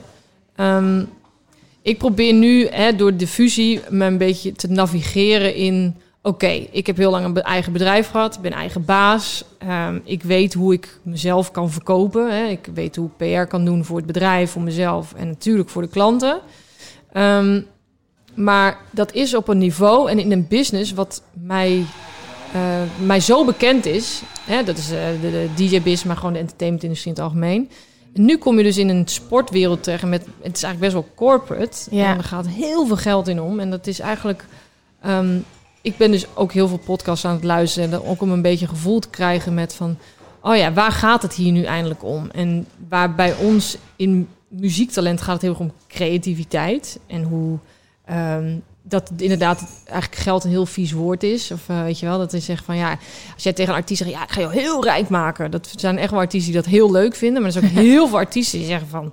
Holy fuck, nee, ik wil gewoon dat je m- mij omarmt om wie ik ben en met het alle Ja. producten die ik, eh, die ik maak. Eh, maar in de sportwereld is het, ik dacht, er zijn heel veel gelijkenissen hoor, maar het is ook zo anders, want het Ja. is zoveel meer business, want het gaat om iemands talent. Ehm, ja, maar als voetballer of wielrenner maakt het echt niet uit wat voor creatief product jij, jij maakt of hoe jij. eh, jouw persoonlijkheid is natuurlijk deels wel belangrijk voor je prestaties, maar Maar het niet heeft geen ruk te maken met de Nee. core business. maar dan inderdaad zit je ook, en het gaat dan ja, over hoe mensen zich positioneren. En eigenlijk in Nederland, en in Zeg's geval ook, is best wel. ehm, wij zijn eigenlijk allemaal best wel humble. Weet je wel, we schreeuwen niet de hele dag wat ons succes is. Eh, terwijl ik wel vind dat we zeker ook als vrouwen zijn, maar eigenlijk ondernemers, mag het wel wat meer geoond worden. Alleen mensen vragen ook vaak. Jij bent zo succesvol. Hoe voelt dat? Wat is eigenlijk dan? Wat is dan succes? Wat is de definitie van succes? Ja. vind ik, is dat, dat vind ik niet in geld. Eh, ik denk dat je een succesvol leven is als je gelukkig bent en met heel veel liefde. Dit is echt een typisch ding wat succesvolle mensen ook heel vaak zeggen. Ja? Ja, dit, nee, Oh, ja, nee, nee, nee, nee. Maar, Ja. dat is, maar het is wel mooi, want het is... Als je echt weet wat succes is, weet je ook dat de oppervlakkige dingen van succes voor Ja. jou niet tellen als het allesomvattende. En dat je dan waarschijnlijk ben je op een punt gekomen in je leven waarin je voelde: hé, hey, ik heb alles Ja, wat ik wilde. ik heb een comfortabel leven. Maar dat is niet is waar dat het om draait. Nee, maar is dat, want wat is dat? Ik vind het best wel een goede vraag hoor. Wat is dan succesvol zijn? Want eh, dat het moet niks te maken hebben met of je een eigen bedrijf hebt of niet. Want je kunt Nee. ook een succesvolle werknemer ergens zijn. Ehm, ja, ik vind het echt zo'n. eh, eigenlijk is het zo'n zo'n dom woord. Ja. Succesvol. Ja, maar dat is voor iedereen denk ik persoonlijk heel anders. Ja. En als ik kijk naar wat ik tien jaar geleden als succesvol eh, zag, Ja. is nu is heel anders. Is een heel Maar andere... voel jij je nu succesvol? Ik voel me su- veel succesvoller dan dat ik was. Terwijl in, het, in ogen van andere mensen misschien, nou, het ligt eraan wat, welke mensen. Ja. Maar ik zie dat als ik zelf dingen doe waar ik, die mijzelf gelukkig maken, Ja. als ik bijvoorbeeld dit doe, wat mij zoveel meer brengt dan iets anders voor iemand presenteren, wat ik misschien niet zo voel. Mhm. En dat levert dan voor mij veel meer op dan dat het een soort explosie is. Ja, Aan- een erkenning. Ja, Ja, ja, ik- precies. Want die erkenning heb je op een gegeven moment ook niet meer echt zo nodig, toch? Nou, ik wel. Echt eh, Ja? de hele dag door. Ja? Nee, niet erkenning, maar wel een soort ehm, bevestiging misschien is een beter woord. Ja, tuurlijk. Als ik iets, iets stuur naar iemand, dan wil ik graag terug horen... hey, dit is hartstikke vet. Ja. Thanks. Ja, maar die heb ik dus niet meer echt zo. Nee? Ja, we, we- kijk, ik heb maar jij samen met Jasper, het- ja. maar ik heb op een gegeven moment soort van, toen ik ging zwemmen, was het zo, oké, dus nu heb ik niet meer tien mensen die mij erkenning gegeven, dus ik moet de erkenning uit mezelf halen. Ja. Holy shit, dat was een hele, eh, maar dat is natuurlijk, wij zitten in een hele andere business eh, Ja. daarin. Ja. Ehm, en dat was een hele weg. Ik heb echt mijn telefoon wel een aantal keer tegen de muur aangegooid. eh, tot ik het punt had bereikt dat ik dacht, nou, laten we dit gewoon gaan doen. Ja. En dat je blij met jezelf bent. Nee, ja, maar dat goed. is, is, een, is proces, Ja. ook altijd. Ja, maar dat is ook zo. Kijk, uiteindelijk zijn we, als je de hele dag doorkomt en eh, of het nou 's ochtends een knuffel van je zoontje is of een, een, een, paard die, weet je, waar je lekker mee, eh, mee aan het trainen bent of een, een wedstrijd mee rijdt en, en dat succesvol doet. ehm, of met je team, dat je, ik vind het wel belangrijk om feedback te krijgen van wat Ja. de dingen die je doet. Ja. Omdat ja, ik doe alles wel op mijn eigen gevoel. En dat zal ik altijd blijven doen. En ik ben ook wie ik ben. En inclusief alle onzekerheden. Ehm, en waar waarschijnlijk die erkenning natuurlijk ook voor nodig is. Maar het geeft mij ook een bepaalde kracht. En ja, ik vind het nog wel... Jij kunt dat dus blijkbaar heel veel Ja, maar ik heb niet anders. Ik heb geen, ik heb geen team, hè. Dus het is Nee. wel, nou ja, wel, maar tot op een bepaalde hoogte, weet je. Dus Ja. het is denk ik anders. En ik denk ook dat het, dat het bij jou zo fijn is dat jij natuurlijk een hele familie om je heen hebt gecreëerd. Ja. Van mensen waar je mee samenwerkt. Ja, Die allemaal met, met hun hoofd in hetzelfde zitten, hè. ja. Ja, alleen... ehm, kijk, ik ben... hoe moeilijk dat ook te, eh, in te zien is voor mensen. Maar ik werk in principe achter de schermen. Ja. Alleen ik ben een stuk zichtbaarder dan heel veel andere mensen door de industrie waar ik in werk. Want als ik een accountantkantoor hier op de hoek had gehad, dan had ik hier nu met jou ook niet gezeten, Nee. snap je? Nee. Dus ehm, voor mij is het af en toe ook best wel een. ehm, die realisatie heb ik gewoon niet altijd. Nee. Van, oh ja, dus ik zijn een hele hoop mensen die kijken wat je aan het doen bent. Terwijl er eigenlijk maar een paar mensen zijn in mijn leven waarvan ik denk, van hun vind ik het belangrijk dat, ze, eh, dat ik ze of eh, ja, ergens mee kan helpen. Of ehm, eh, gelukkiger te zijn. Of ehm, ik, word ook, ik ga ook super lekker op iemands anders geluk of blij. Ja, ja, dat, dat snap is ik. echt. ehm, Dat snap nou, ik, dat snap ik. We, we gaan door naar een volgende Ja. vraag. Hey. Hey eh, Gwen, hoe gaat het? Ik wil wat vragen. Ik merk vaak aan mezelf dat mijn onzekerheid me in de weg staat. Ik heb veel ambitie en wil zo snel mogelijk zo succesvol mogelijk zijn. Maar als de mensen, maar als de mensen om me heen steeds zien dat ik zo onzeker ben, gaat dit me nooit lukken. Hoe sta ik sterker in mijn schoenen? Bam. bam. To the core. Ehm, even terug eh, naar, nou la- laten we doen, tien jaar geleden. Mhm. Wat voor advies zou jij jezelf geven? Je tien jaar jongere zelf. Mm. Nou, ik denk wel, eh, ga zo door. Ja, dat is een mooie. Ga zo door. Ehm, nee, ik denk dat ik ehm, mm, af en toe ook... Ik ben best wel eigenwijs. Dus ik misschien in die periode nog veel meer. Dat ik echt dacht dat alles wat ik bedacht en wat ik vond, dat dat de waarheid was. En dat het af en toe best wel goed is om te vragen of informatie te putten uit andere bronnen. Ja. Eh, in plaats van eh, heel eigenwijs denk ik, ja, dit is hoe het moet zijn en dit is het beste, want ik heb het bedacht. En dat vond ik in het begin is dat dan heel moeilijk eh, als je personeel krijgt, want dan moet je aan de ene kant dingen uit handen geven, ja. maar dan weet je dat dingen anders gaan gebeuren of lopen of gedaan dan hoe je het zelf zou doen. Zo. Ehm, dus dat is echt een soort mindfuck. Ehm, maar ik had in elk geval niet toen die onzekerheid. Ik was best wel. Het was ook allemaal wat laagdrempeliger, want je bent jong. Dus ik had toen ook nog geen, geen kindje. Eh, ik had heel weinig. Min, nou ja, laat ik zeggen, een stuk minder verantwoordelijkheden. Dat wordt natuurlijk heel anders als je ouder bent en je hebt je hypotheek en eh, je relatie en eh, nou, je kinderen, noem maar, maar op. Dus er komen steeds meer dingen in je rugtas. Mhm. Waardoor je ehm, ja, toch op een andere manier met dingen om moet gaan. En ook meer nadenkt, wat niet altijd goed is, maar wel in de keuzes die je maakt. Want ik geloof bijvoorbeeld niet in het non-dualisme. Ik, nou, in die zin dat ik mensen die zeggen dat alles zo al is bepaald hoe het moet zijn. Ja. Oh, dat is ehm, best wel een discussie die ik af en toe heb met, met Thomas. Die gelooft Ja. daar wel iets meer in. Ehm, ik geloof dat keuzes maken wel heel belangrijk is. Ja. Dus als ehm, eh, deze persoon, hè, over onzekerheid gesproken, beseft dat ze onzeker is, dan moet je daar dus iets aan doen. Dus dan Ja. moet je of een, een cursus of iets gaan volgen of iets doen waardoor je dat kwijt gaat raken en dus je zekerder kunt worden van je zaak. En heel vaak komt onzekerheid weg bij ontwetendheid. Dat je niet weet of je iets goed doet of omdat je niet de informatie Zo, hebt. dat is heel sterk, ja, wat je zegt. Want als jij denkt, oké, ik heb een baan en dit wordt er van mij verwacht, maar ik weet niet of ik het goed genoeg doe, Ja. dan heb je dus niet eh, of niet genoeg ervaring of niet de informatie of niet de feedback gehad die je nodig hebt. Dus daar moet je daar naar op zoek gaan. Ehm, wat heel moeilijk is, dat snap ik ook, zeker hè, als je jong bent of in een nieuwe omgeving, dan Ja. eh, ben je. Maar je, hoe meer je daarover na gaat denken, ehm, hoe erger dat natuurlijk gaat worden. Ja. En, er zijn, en het is ook niet alleen maar leeftijdsgebonden. want ik ken ook echt ehm, wel vrouwen van in de 40 die zich opnieuw aan het uitvinden zijn. En die dus bepaalde cursussen gaan vo- eh, volgen. En dat is dus van mediteren tot aan een soort eh, ehm, zelfvertrouwenscursus en dingen. Ja, Maar ik- even een stapje terugnemen, kijken waar het vandaan komt. ja, Kijken hoe je het kan opbouwen en weer door. ja, Top. We gaan door naar de is het ja. Dit is de laatste. Hey, hey, vrolijk muziekje. Hey Gwen en José. Ik wil heel graag aan jullie twee succesvolle vrouwen een vraag stellen.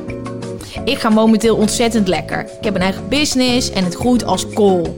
Zelfs in de coronaperiode. Ja, dat was weer het... het eh, C-woord. Ja. Ik merk dat telkens als ik doelen stel en ze behaal het niet genoeg is. Ik wil altijd meer. Herkennen jullie dit? Is dit iets dat ik kan veranderen? Want ik wil zo graag genieten van mijn succes zonder dat het altijd maar meer moet zijn. Bam. Word jij ooit onrustig van je ambitie? Mm, nee, wel van de hoeveelheid mogelijkheden die ik altijd zie. Ja. Ehm, dus het is voor mij wel lastig om prioriteiten te stellen af en toe. Maar ik zie dat alleen maar als een blessing. Dat, ik, eh, dat er zoveel op mij afkomt. Dus dat ik blijkbaar ehm, dingen aantrek. Is het ooit genoeg? Noem eens even, je- wat is voor jou persoonlijk naast je privéleven zakelijk het grootste succes dat je hebt behaald? Nou, nu die fusie sowieso. Dat is natuurlijk echt wel een, een kroon op. Ik heb tien jaar de media nanny in mijn eentje gedaan. En nu dat je met zo'n grote partij gaat samenwerken. Ja, dat is voor mij wel echt een... eh, echt een en ook nog bijzonder dat het in corona Ja. tijd is weet je, doorgegaan. Er zijn ook heel weinig bedrijven die op zo'n moment gaan fuseren of overnames doen. En dat wij echt met z'n allen hebben gezegd, eh, ja, fuck dit, we gaan hier gewoon voor en we geloven erin. Ehm, en daarnaast is natuurlijk de tijd eh, dat Martin Garrix heel hard doorbrak in een hele korte tijd. Waar ik eh, natuurlijk heel close onderdeel van het team. Ehm, dat was voor mij heel bijzonder, omdat in die periode, van zeg maar dat die doorbraak was met Animals, die eh, grote hit die hij toen had. Toen ging voor mij ook wel een soort nieuwe. Toen heb ik zoveel geleerd. Want ik was nog nooit op een rode lopen met een artiest geweest. En ik kwam nooit bij de MTV Awards. Want daarvoor was het allemaal best wel niche op DJ's. En toen ineens kwam ik in die grote wereld van de, de popsterren en de internationale entertainment business. Eh, dus dat was voor mij wel echt. eh, dat was zijn succes. Maar dat ik dat heb meegemaakt en wat ik daaruit heb kunnen halen, dat is voor mij super waardevol voor het bedrijf geweest en voor mij eh, mijn persoonlijke groei. Ja, en is het ooit genoeg? Wat zij hier in die vraag ook omschrijft, is Ja. dan heb ik een doel en dan behaal ik dat. En dan in één keer, en ik herken dat heel goed wel, dat je dan je ogen op de horizon hebt, blik op oneindig, ga je daar naartoe, dan heb je het. En dan en Ja, is het in één wel, keer, eh, dan heb je het en dan is er weer iets nieuws. En dan lijkt het nooit genoeg op een of andere manier. Heb jij dat ook? Nee, want ik heb eigenlijk ik stel nooit zoveel doelen. Nee? Dus, nee, dus bij mij is het dan meer een soort eh, ja, mo- moddert het een beetje door. Ehm, ik heb wel snel en dat is dat het eh, wat heb ik wel nu ook een inzicht dat op het moment dat je voelt dat je aandacht verzwakt voor iets, dan Ja. moet je er iets anders mee gaan doen. Dus moet je of zeggen, ik stop ermee, of ik moet gaan zorgen dat iemand anders het gaat doen. Op het moment dat ik mijn interesse in iets verlies, dan weet ik dat ik eh, snel moet wegwezen. Want anders gaat het een grote failure worden. Of als je het merkt dat je niet lekker samenwerkt met een bepaalde klant, kun je beter zelf zeggen, yo, ik, eh, ik doe hier afstand van. En niet om dan elke keer ergens voor weg te lopen, maar omdat het voor mij heel belangrijk is dat ik met mensen samenwerk waar ik energie van krijg. Ik Ja. vind het best wel heftig. Ik vind het moeilijk om hier iets over te zeggen, omdat ik niet zo goed weet wat die doelen dan elke Ja. keer zijn. Weet je, is dat dan, ik wil heel graag een miljoen euro verdienen. Of ik wil... eh, Het is niet zo concreet. Geef altijd alsjeblieft voorbeelden in de vraag.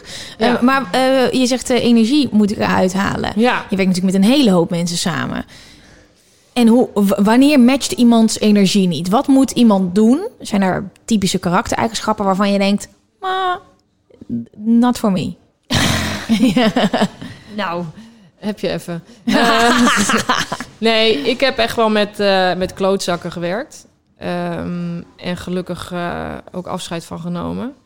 Ik hou niet ervan om eh, dat mensen denigrerend zijn in hun communicatie. Nee. Dat, dat, dat trek ik heel slecht. Ehm, sowieso communicatie aan zich vind ik altijd een, eh, een bijzonder, bijzonder onderwerp om over te praten. Dat Omdat is ik- alles wat jij doet natuurlijk. Daar Ja. draait alles om.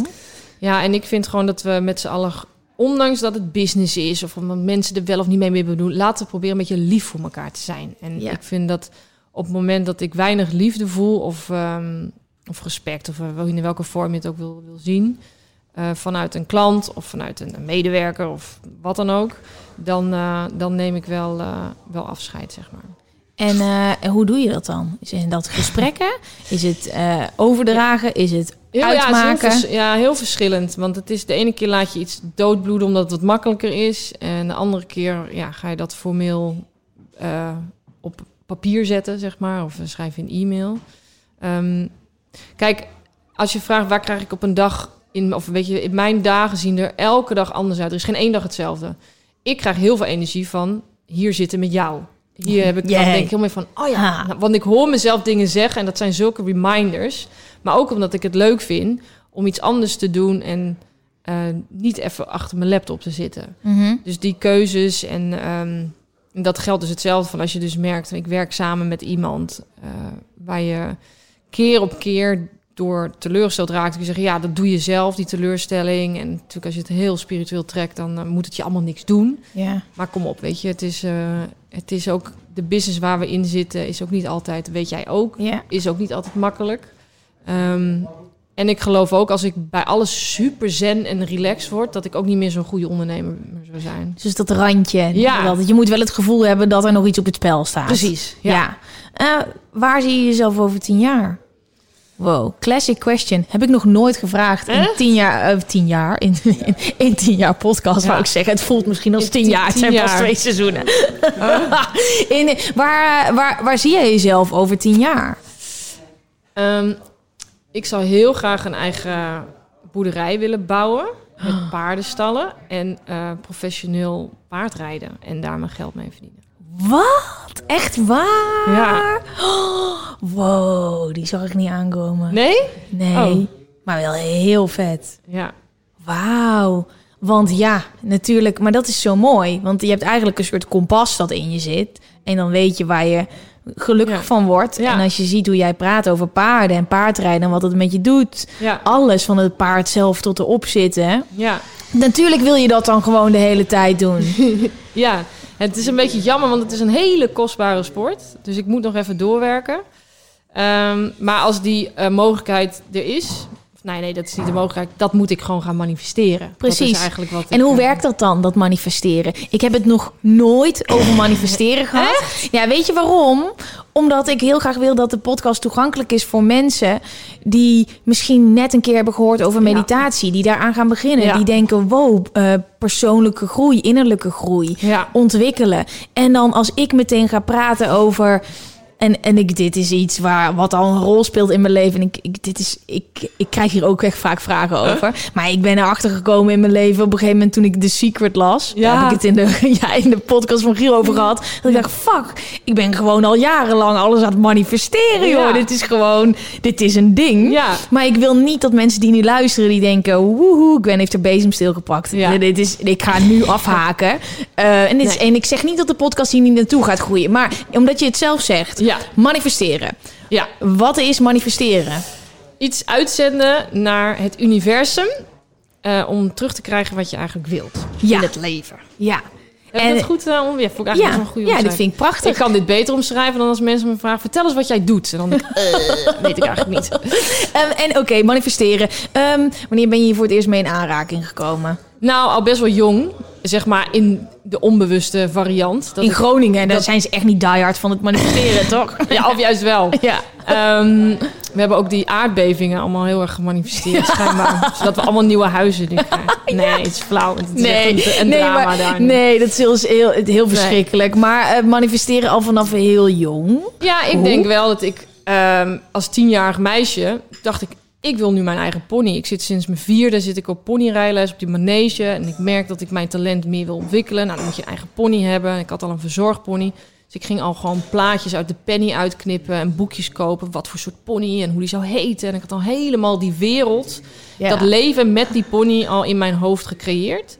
En toen was mijn tiende verjaardag en toen stond er een pony op stal. En toen dacht je nog meer. Meer. Dus toen begon het. Nee, Ja. nee, nee.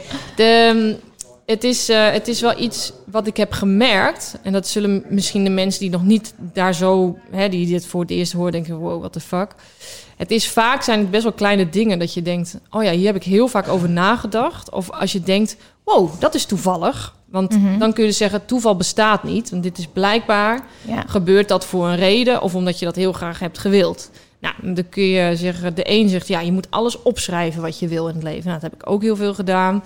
Ehm, ik zeg heel vaak, ik wil later professioneel paard gaan rijden. Ik doe wel een soort van semi-professioneel, maar ik wil daar mijn geld mee kunnen verdienen. En ik wil iets gaan creëren voor mezelf, waardoor ik ehm, dat kan doen voor de rest van mijn leven. Ehm, dus daarmee eh, ja, ga ik dat terugkrijgen vanuit Ja. het... eh, En dan moet je zeggen, ik wil, ik ga. Punt. ja, inderdaad. En dan ook het stukje dankbaarheid of hoe wil je graag. Dus die 5-minute journal, dat is ook wel een goede, want da- daar staat dan ook schrijf dan drie dingen op die je wil dat vandaag gaat gebeuren. Ja. Of wat zou jouw dag top maken. Nou, als Ja. je die dus opschrijft, op de een of andere manier stuur je jezelf dus een richting op en trek je dingen aan, ehm, omdat je daar dus zo mee bezig bent.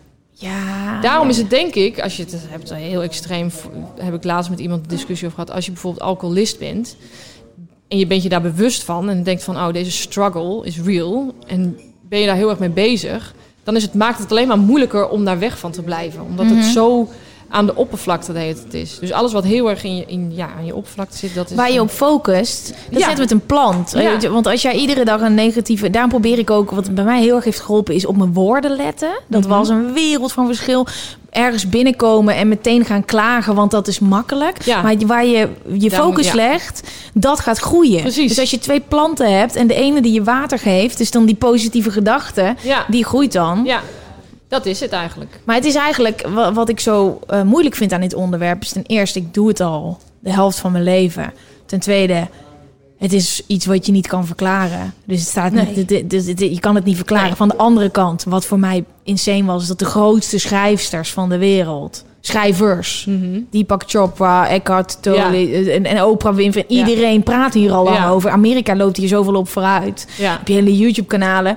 Terwijl een nuchter persoon kan, kan hier misschien op een hele andere manier tegenaan kijken. Maar ik denk wel dat er ruimte is. En wat jij net zegt, die journal, dat is misschien, dit is misschien wel het haakje wat ik nodig had. Wat ik geloof trouwens in, in een soort van mini-manifesteren. Mhm. Ik bereid een interview voor en alles wat ik wil horen, of ik denk ik ga naar Ja. de volgende vraag, dat zeg jij dan al. ja, dan, denk ik, dat is iedere keer zo. Ja. Iedere keer dan heb ik een beeld van het gesprek. En dan denk ik, hier moet het naartoe. En dat gaat al zo.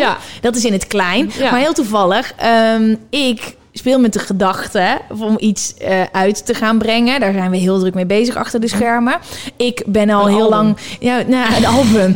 Ik ga eindelijk zingen. Ja. Nee, dat kan ik manifesteren dat ik wil. Maar dat, ga, dat gaan we niet... Nou, misschien in de schuur. Ja. Ehm, maar dat boekjes, ik gebruik al jaren die 5-minute journals. Toen ben ik uitgebreidere boekjes gaan gebruiken. Mhm. Mijn dagen te plannen. ehm, maar vooral ook met... Heb je ook om- die eh, productive eh, ik heb, al, planner? ik Ja. heb alles. Ik heb die productiviteits, maar Ja. ook vooral, wat bij mij heel erg werkt, want ik heb er echt al meer dan tien getest. De dag beginnen bij je gevoel. Dus hoe kan ik naar mezelf luisteren? Kijken hoe ik in mijn dag zit om krachtiger te beginnen. Dus Mhm. ik ben een soort aanhanger van eh, wellness journals, heet het eigenlijk. Totdat ik in gesprek kwam met mensen om me heen en dat ik zei: Ik wil, ik kan dit beter. Ik Ja. weet, ik weet Ja. dat ik dit kan maken. Dit wil ik gaan doen. Maar ik wil natuurlijk wel weten oh, of daar mensen op zitten te wachten. Want ik kan dit wel willen en ik ga niet een soort van poesie album voor mezelf maken. Zou je het leuk vinden als ik een planner op de markt ga brengen, maar dan eentje die vooral erop gericht is dat jij een zo lekker leuk mogelijk leven kan leiden. Vooral Ja. met allemaal van dit soort thema's. En nu Ja. dat jij het zegt, ik wil het gewoon aan jullie vragen. Zouden jullie dit kopen? En als jullie allemaal nee zeggen, dan ga ik hem gewoon zelf knippen en plakken en lijmen. En als jullie allemaal ja zeggen, dan gaan we gewoon serieus stappen ondernemen. Ja. Want ik wil dit zo graag maken. Heel leuk. Ehm, maar ehm, eh, manifesteren, wat, is het, wat staat er nu het dichtstbijzijn op de planning dat gemanifesteerd gaat worden? Vette vraag. wat is dit voor vraag? Wow. Maar waar, waar ben je mee Oh, bezig? wel. Ja? Eh, ik heb vakantie geboekt ehm, met kerst, oud en nieuw. En die gaat door. Punt. Precies. Nice. Heb je ook nog steeds een vision board? Nee, niet echt. Eh, althans, je, zeg maar zoals ik vroeger met, de, met die ponies deed. Of dat bedoel Ja. ik niet. Ja. Nee, misschien wel. Jawel, ik heb Pinterest. En die gebruik ik... eh, nu heb ik die heel erg voor mijn huis gebruikt. Want ik had dus een nieuw appartement. En ik wilde het helemaal de, de nieuwe fase van inrichten. En niet dat je naar de IKEA rijdt en... eh, nou ja, Deze huiskamer wil ik, ja. ja. Dus toen ben ik ehm, helemaal gaan visualiseren hoe ik mijn huis, maar ook het gevoel en de geur. En nou ja, Ja. dat klinkt heel, eh, heel spiritueel heftig nu, maar dat, eigenlijk is het gewoon eh, dingen zien die je vet vindt, opslaan. Dus of het nou Ja. op social media is of via Pinterest of waar je het ook ziet. Foto's maken en in dat Pinterest-bord. En ineens waren daar dus die moodboards. En, eh, was heel cool, werd ik in deze periode dat ik dit heel erg aan het creëren was, benaderd door een paar merken die dus met mij samen wilden werken om mijn huis te gaan inrichten. Ten, ten, ten. Ja, dit geloof je toch niet? Want Ja. dit zijn allemaal van die dingen. Ja, Ehm, eh, we gaan hem bijna afronden hoor. Ja. Maar ik wil nog even in een soort wat meer nuchtere manier uitleggen over manifesteren. En die heb ik al een aantal keer, volgens mij zijdelings laten vallen in de podcast. Ehm, maar het gaat om jezelf de juiste vragen stellen. Dus als jij opstaat en jij zegt, ik wil weten waarom iets zo is. Ik Ja. wil weten, ik gaf het mopshonden voorbeeld, zei iemand in een podcast, die kreeg altijd kaarten van mopshonden. En die vroeg zichzelf af, waarom krijg ik die kaarten met die mopshonden? En in één keer die hele week zag hij overal mopshonden. In de supermarkt, op kaarten, een vrouw met drie mopshonden. Ja. En toen dacht hij, fuck, ik, heb, ik stel mezelf dus een vraag en mijn focus gaat daar Ga daar naartoe. Ja. Wat nou als ik, als ik die vraag stel met wat is mijn, mijn droomdoel? Ja. Wat maakt mij gelukkiger? Ja. Het is niet alleen een soort magic, waar ik ook in geloof, maar ook je focus verleggen. Ik wil, waar ga ik hier naar wonen? Je gaat dingen op je pad komen, omdat je dan eerder misschien naar... Je loopt een, een raam voorbij met huizen, in plaats van dat je naar asbakken en peuken Ja, en precies. koekjes kijkt. Ja. Dus het is ook nog een soort nuchtere afslag. Ja. Nee, Maar- eens. Is er in, en dan wil ik, daarna gaan we echt afronden, maar ik wil eigenlijk door, door doorgaan. Ehm, is er in, eh, iets wat je is gebeurd in je leven dat je dacht, dit geloof je toch niet? Naast je appartement kunnen mensen nog zeggen, oké, ik geloof het wel. Maar dat je dacht, nou, dit, dit, is, dit verklaar, kan je niet verklaren gewoon. Mm, Hoeft niet hoor. Ehm, wow, ja, dit is wel echt ehm, misschien wel een hele persoonlijke om even mee af te sluiten. Maar ik denk dat ehm, ik heb in mijn jeugd heb ik ehm, of in mijn jeugd in mijn tienerjaren altijd met de gedachte rondgelopen dat ik eh, geen kinderen zou kunnen krijgen, omdat een dokter mij ooit heeft verteld dat ik eh, verkleefde eierstokken had. Nou, heel eh, helemaal in in depth. En toen heb ik dus op mijn 23ste toen ontmoette ik dus mijn ex-man Felix. En toen heb ik daar zoveel over nagedacht en zoveel. ehm, ja, voor, en nu als ik over nadenk, onbewust hoor. Maar toen.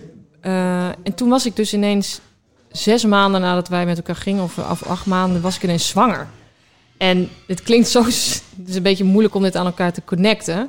Maar je moet je voorstellen, en dat is best wel heftig ook voor vrouwen die, ehm, die zwanger proberen te worden. Of die ooit hebben gehoord van. Oh ja, voor jou wordt het heel moeilijk om zwanger te worden. Hoe zo'n negatieve effect dat heeft op je gedachten daarover. Ehm, en het grappige was, ik was ook nog aan de pil. Dus het was ook een soort van.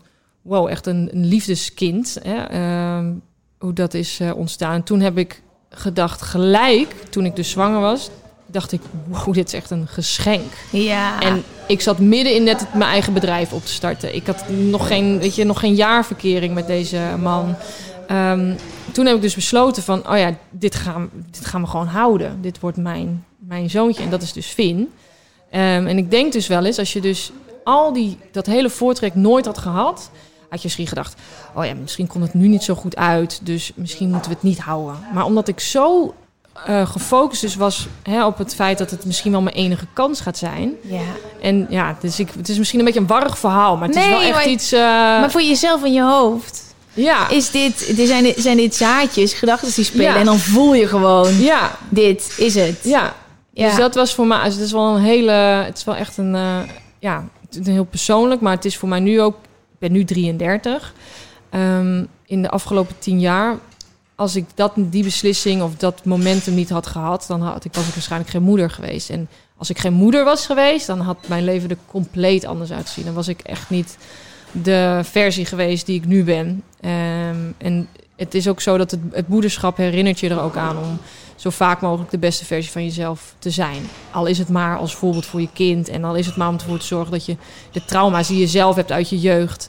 Hè, niet eh, te reproduceren als moeder zijnde voor je eigen kind. En daar heel dus veel bewuster eh, op die manier leeft. Mooi, mooi. Kijk eens, wat, eh, dit is, nu, nu kunnen we afsluiten. Ja. We konden gewoon Oh. nog niet afsluiten, maar nu kunnen we Nu, afsluiten. ja. Ik vond het zo leuk dat Ik je er was. Ik vond het echt heel leuk. Ik eh, hoop dat jullie het net zo leuk vonden. Eh, volg Ed met z'n allen de podcast op Instagram. Volg ons op Spotify. Abonneer op YouTube. Ik weet niet wat je allemaal nog meer moet doen, maar alles, doe alles. en alles. tot volgende week. Doei!